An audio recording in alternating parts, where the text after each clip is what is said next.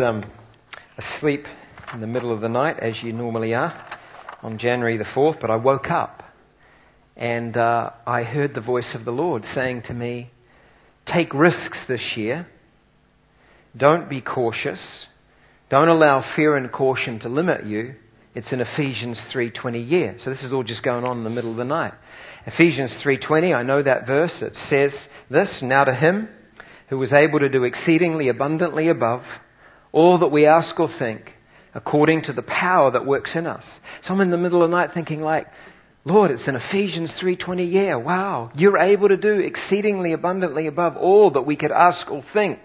And I started to meditate on scriptures that I knew that had the expression God is able in them. And because I do a lot of scripture memory, I have done since I'm a new Christian, they just come flooding to mind and really commit to, commend to you the, not only the reading of the scriptures, but, you know, get some key verses and memorize them. And I'm starting to think about a number of these verses and, and it's building my expectation. And the next morning I turn on my computer and open up my Bible software and I just type in God is able and I do a search for a lot of the verses in the New Testament uh, that have that phrase in it, and there are many.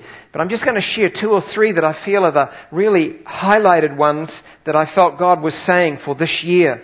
And uh, I believe 2012, there's, there's different things. It's a year of increased governmental authority uh, that's going to settle on God's people. But I believe it's a year where we need to understand God is able. God is able to do abundantly more than you could ask or think.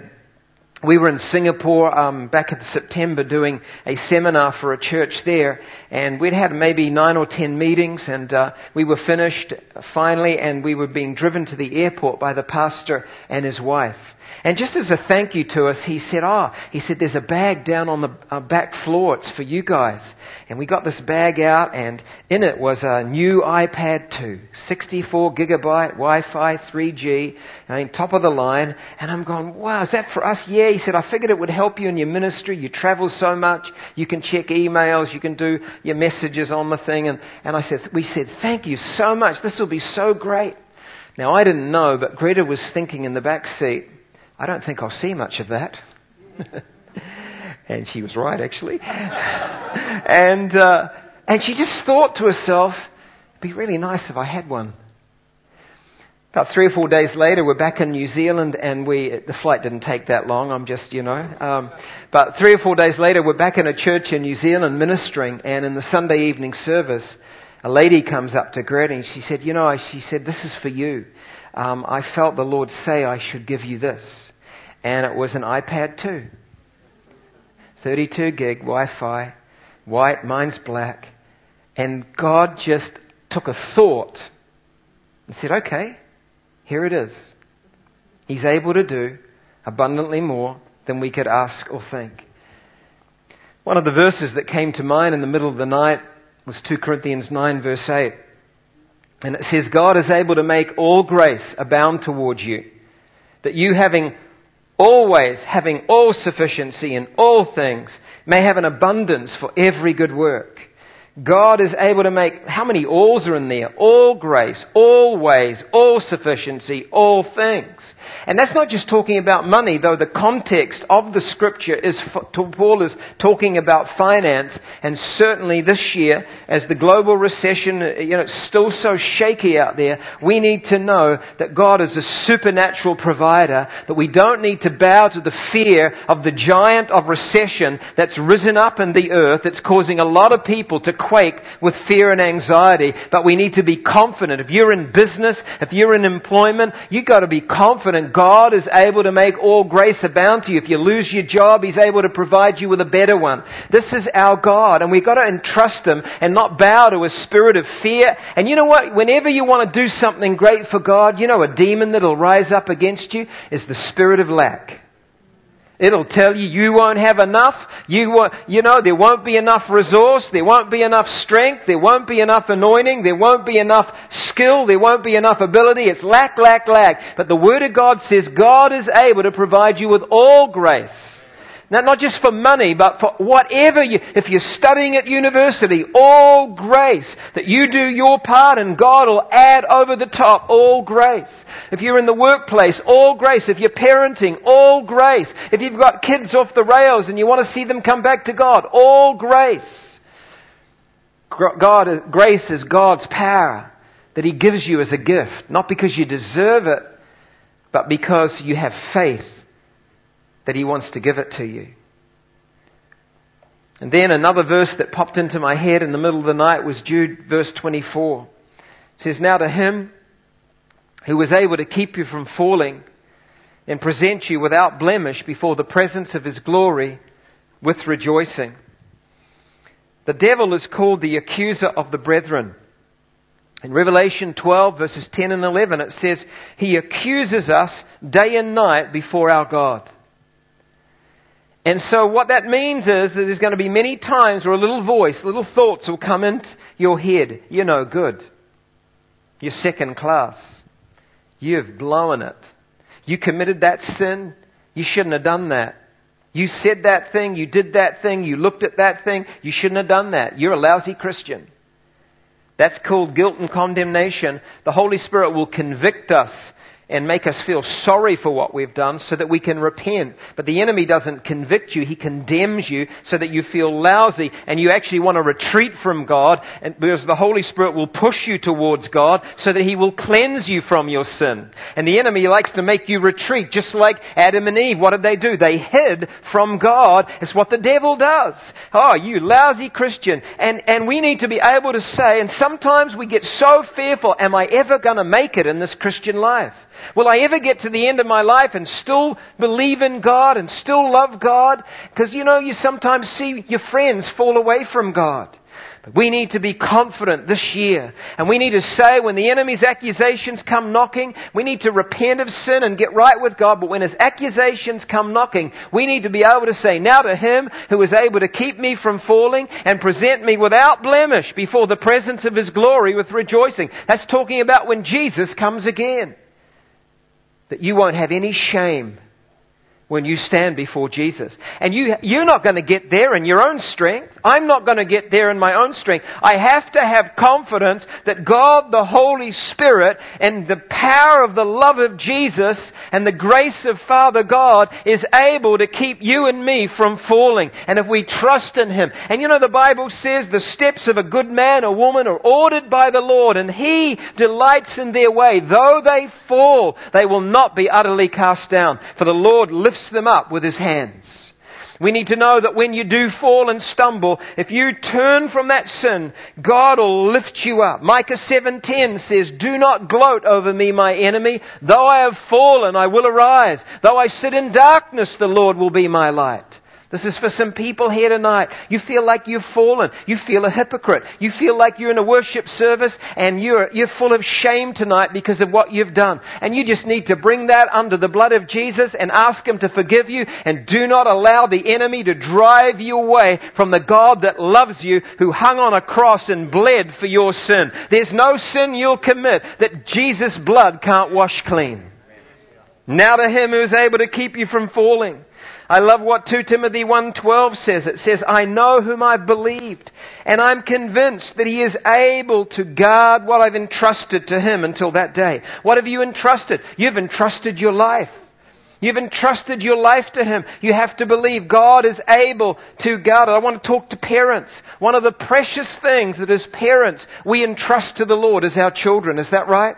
Maybe you dedicated them when they were children, or if you didn't do a dedication ceremony, perhaps in your heart, you've many times committed them to the Lord and entrusted them to the Lord. And you have to have confidence that God is able to keep what you've entrusted to Him against that day. What day? The day Jesus comes back. The day day of judgment, the day where everybody stands before Him and will be judged by what has been written in the record books in heaven concerning what we've done. But the good news is, if we believe in Jesus Christ, our sins have been washed clean and God blots out all the bad things from the book so that only the good things are left.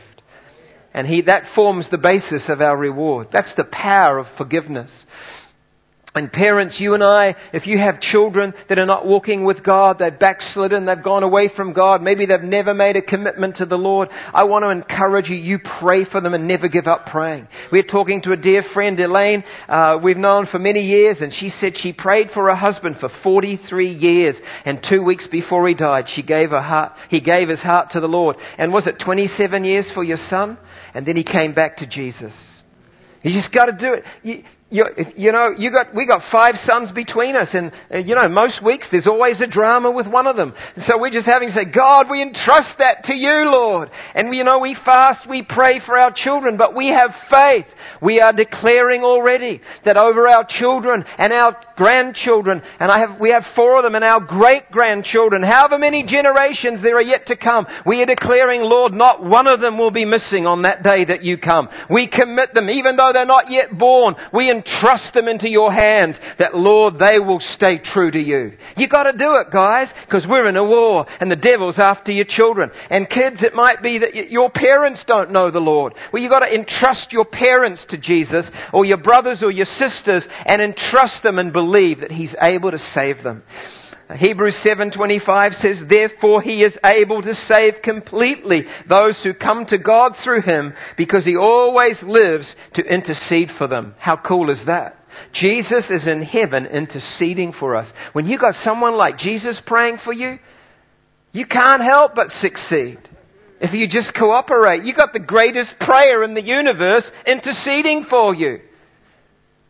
I mean, we have an intercessory team, and when we go out on, in ministry, we often flick them an email. We're going to be in such and such a place. Please, would you pray for us? And we've got, you know, six or seven of these intercessors that just really pray for us. And we, we know that praying, and it really helps. But when you know the King of Kings, the Lord of Lords, and God Almighty in human form is praying for you, how wonderful is that? And then another verse popped in to my mind at, at night time, and God is not only able to provide and not only is He able to protect us and perfect us, but He's able to fulfill His promises. God is able to fulfill His promises. Romans 4 19 to 21 says He did not weaken. This is talking about Abraham. He did not weaken in his faith when he considered his own body, which was as good as dead because he was about a hundred years old, or when he considered the barrenness of Sarah's womb. She had never been able to have children all their married life. No distrust made him waver concerning the promise of God, but he grew strong in his faith as he gave glory to God, fully convinced that God was able to do what he'd promised. God is able to do exceedingly abundantly more than we can ask or think. God is able to provide us with all grace, that having all sufficiency in all things, we may have an abundance for every good work. God is able to keep us from falling, present us without blemish. God is also able to fulfill His promises to you. The promises that are in the Word of God. The specific promises you may have heard through prophetic words spoken over you, or dreams that God has given you, or just the deep yearnings and desires of your heart that as you've walked with God, God Himself has placed there. And this was a miracle because Abraham and Sarah had never been able to have children. And she was about 90 and he was about 100. Well, he was 99 when God actually turned up and said, This time next year you're going to have a son. And he laughed. And she laughed in unbelief. And he said, Well, you know, I'm nearly 100. How's that going to happen? And Sarah she, look, her womb's been dead for decades. But somehow in that year, something shifted. And Abraham shifted from incredul- being incredulous about this, how on earth could that happen, to being full of faith.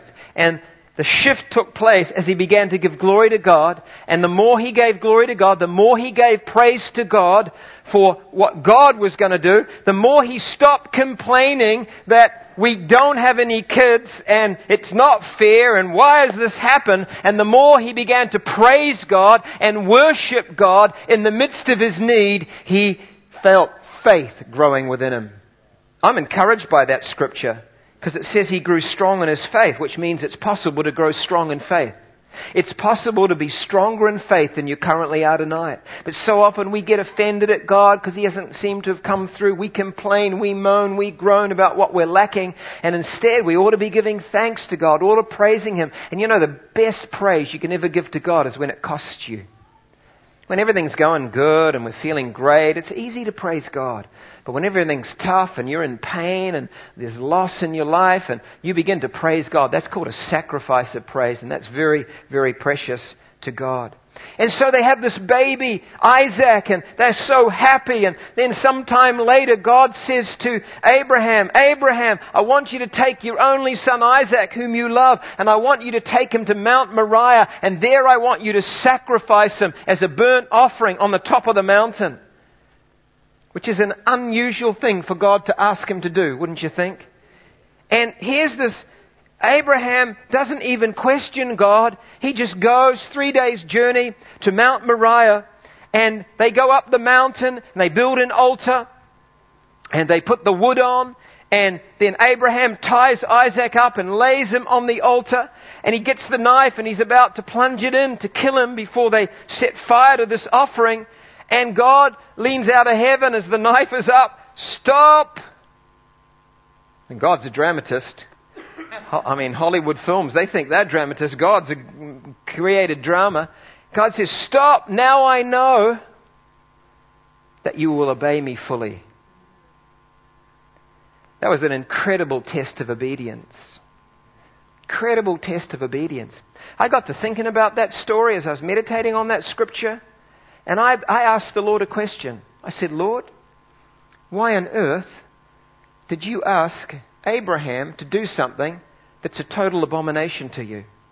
Because the Bible says that if you offer your children in the fire, in other words, sacrifice them, which was a pagan practice in the ancient days of the Old Testament that a number of nations committed, he said you should be stoned to death. Anyone that does that should die. That's how hateful it is to God for, for there to be child sacrifice and nations that have given themselves, or cultures that have given themselves to child sacrifice, after some time, self destruct. Or God allows something to happen and there's annihilation. Because He'll only let it go so long. And you may be saying, thank goodness we don't have child sacrifice anymore today. Well, actually, we do. It's called abortion. Where kids are sacrificed on the altar of selfishness.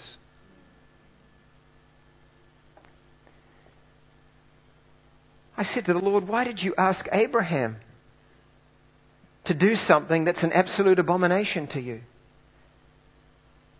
And as the Holy Spirit just spoke back to me, He said,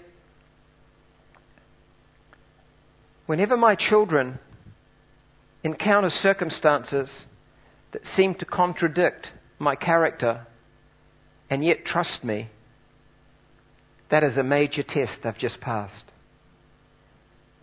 It's like that was contradictory to the character of God, yet Abraham was unquestioningly obedient.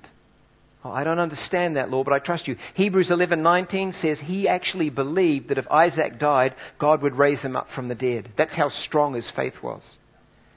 Wow. And, and the Lord said one issue was a test of obedience, but He said to me a, a bigger test was test, the test of trust in my character.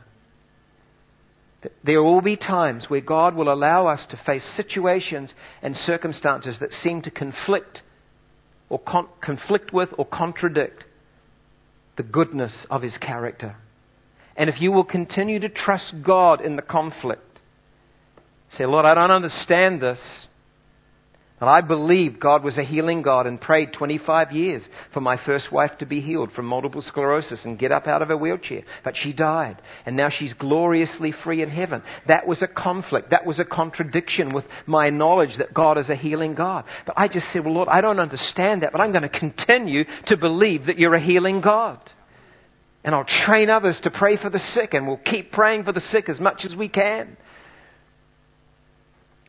And you know what I discovered? I don't know how old you think Isaac was when this event took place. Anyone know? Guess? 14? Younger? Older? He was 25. 25. The Jewish historian Josephus said he was 25. I mean, I read that and I've always thought he's just a little kid. But he's 25 now. 25, prime of life, healthy, fit man. Dad is 125.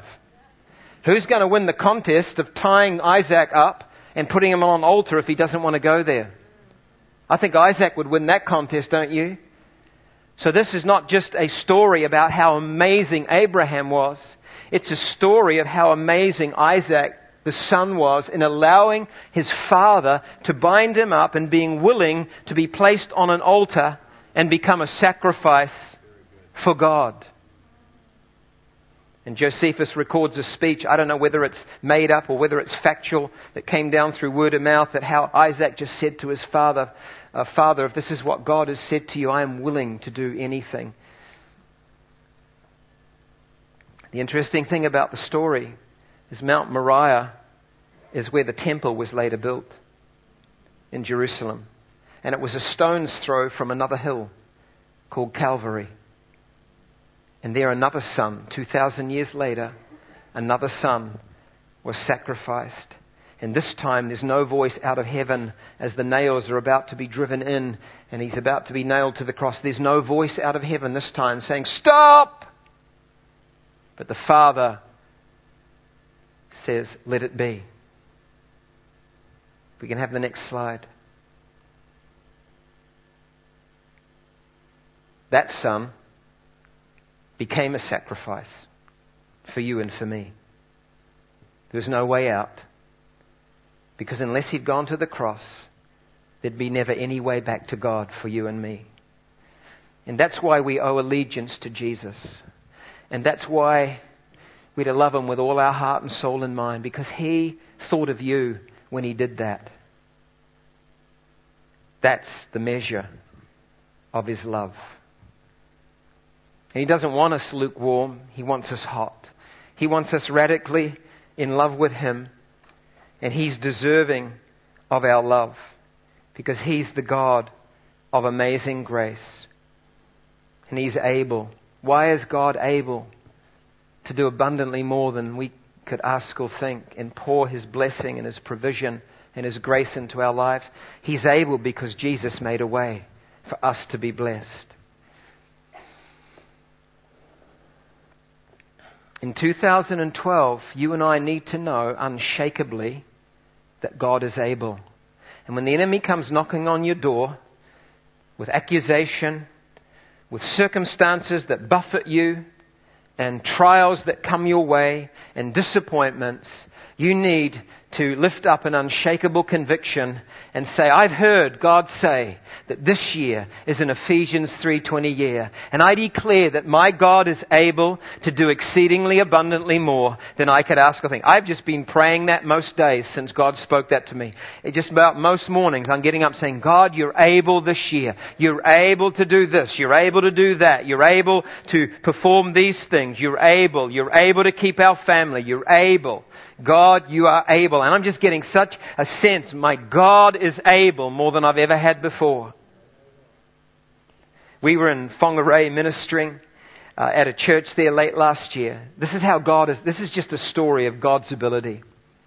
And uh, I'm preaching a message, and we take the altar call, and there's about eight people that respond who want to give their lives to Jesus. One of them is a young woman.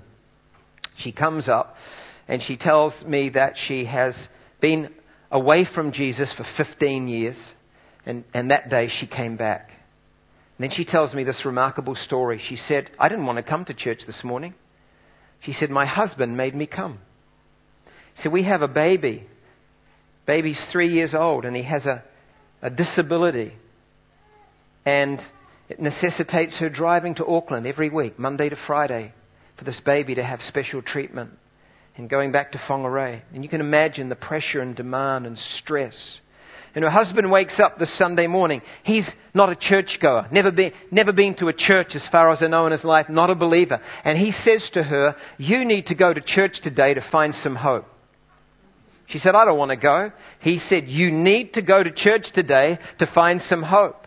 And he literally made her get out of bed and he literally pushed her out the door and said, You're going to church to find some hope. I'm going to stay home and look after the baby. You need to find hope. And she just drives randomly and comes to this church that we're ministering at. And my topic is finding hope. Like the message I preached this morning. And she says, Wow, God is speaking to me. And she gives her life to Jesus. We pray for her, and God does a whole lot of other things. And that's just a little story of how God is able. Began to save and work in a family. We met the husband last, last week and prayed over the baby. We're trusting God for a miracle. Trusting God that husband will come into the kingdom of God. God is able.